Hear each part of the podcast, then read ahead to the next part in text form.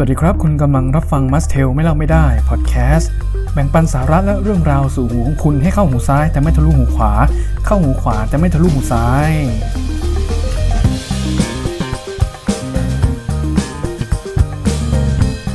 เป็นระยะเวลาเดือนกว่าๆที่ผ่านมาแล้วก็เป็นเรื่องที่ค่อนข้างจะดังมากนะครับ หลายคนก็คงได้ยินข่าวว่า หอศิลปวัฒนธรรมแห่งกรุงเทพมหานคร หรือ BACC เนี่ยกำลังจะปิดตัวลงในเดือนสิงหาคมนี้นะครับ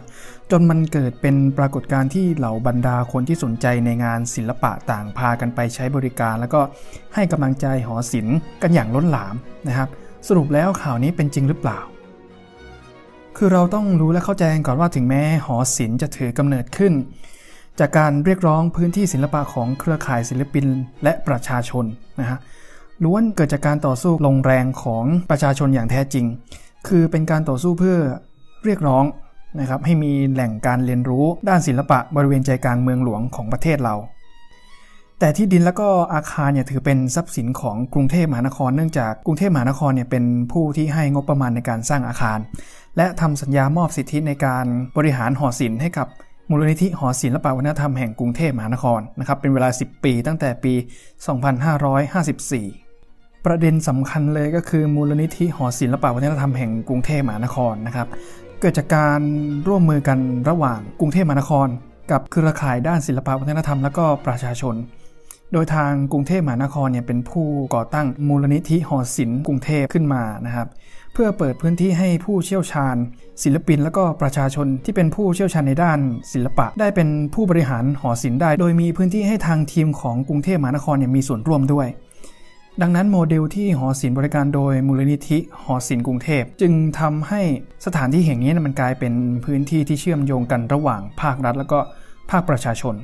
เพื่อที่จะเชื่อมโยงศิลปะและผู้คนในสังคมเนี่ยไว้ด้วยกันนะครับและวิธีคิดดั้งเดิมก็คือ การทำให้ทุกคนเนี่ยสามารถเข้ามาชมงาน แล้วก็ใช้พื้นที่ได้โดยไม่ต้องเสียค่าใช้จ่าย ไม่ว่าคุณจะเป็นศิลปินหรือไม่นะครับมันก็เลยเป็นเหตุผลสำคัญที่ทางกรุงเทพมหานครเนี่ย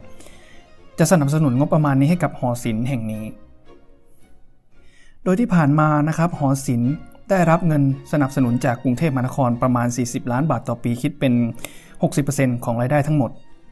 และอีกส่วนหนึ่งมาจากค่าเช่าสถานที่ทั้งร้านค้า และผู้ที่เข้ามาจัดงานภายในหอศิลป์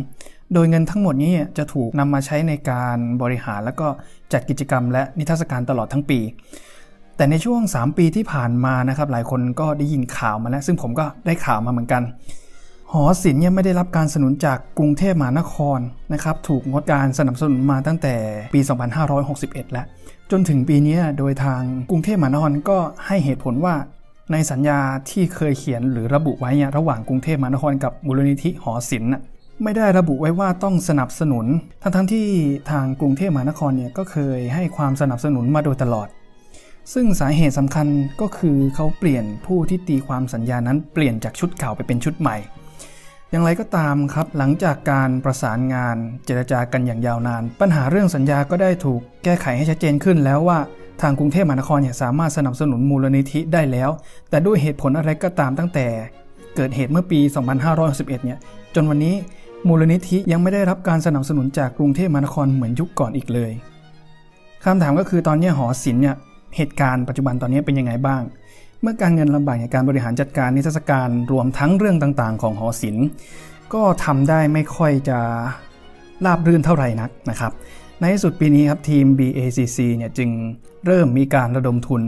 เพื่อให้แผนการจัดนิทรรศการและก็กิจกรรมต่างๆเนี่ยดำเนินต่อไปได้นะครับ เช่น Project Art in Postcard นะครับที่ขอ artwork จากศิลปินมาทำโปสการ์ดให้กับคนที่บริจาคให้กับ มูลนิธิหอศิลป์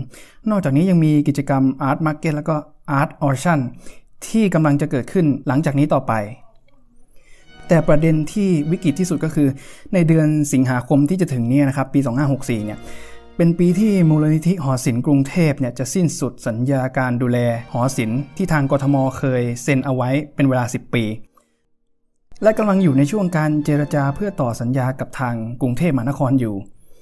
นี่จึงเป็นช่วงเวลาที่หลายคนเนี่ยติดตามและเฝ้ารอกันอย่างใจจดใจจ่อเลยว่า สัญญาระหว่างมูลนิธิหอศิลป์สัญญาระหว่างมูลนิธิหอศิลป์กรุงเทพ แล้วก็กรุงเทพมหานครเนี่ยจะเป็นยังไงต่อไป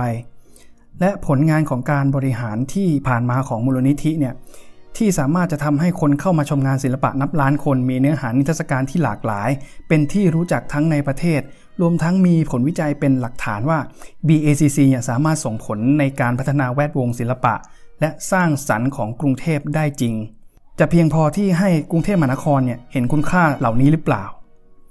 สรุปก็คือคำตอบของคำถามที่ว่าหอศิลป์เนี่ยจะอยู่ต่อไปได้หรือเปล่า มันขึ้นอยู่กับการตัดสินใจของกรุงเทพมหานครเองนะครับว่าจะต่อสัญญาหรือไม่ ซึ่งประชาชนก็ต้องจับตาดูเรื่องนี้กันอย่างใกล้ชิดต่อไปนะครับ เพราะว่า เหลือเวลาน้อยลงทุกทีแล้ว แล้วก็คงจะเห็นผลสรุปกันในยุคของผู้ว่าคนปัจจุบันนี้ เพราะว่าทางกทมเองเนี่ยก็ยังไม่เห็นท่าทีว่าจะมีการเลือกตั้งผู้ว่าคนใหม่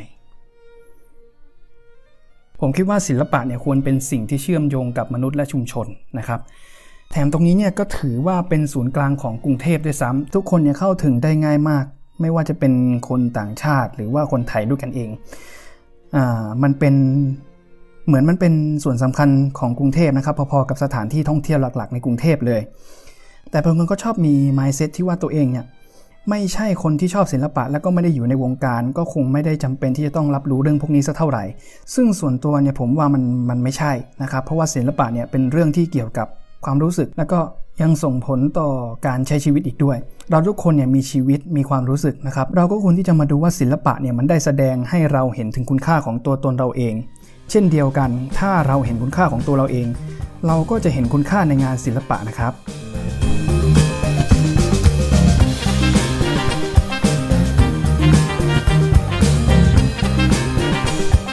ขอขอบคุณบทความข่าวสารจาก Happening Mac คุณสามารถติดตามรับฟัง Must Tell ไม่เล่าไม่ได้ Podcast ได้ทั้งทาง Apple Podcast Google Podcast Spotify และ Anchor สำหรับวันนี้ลาไปก่อนขอบคุณที่ติดตามรับฟัง สวัสดีครับ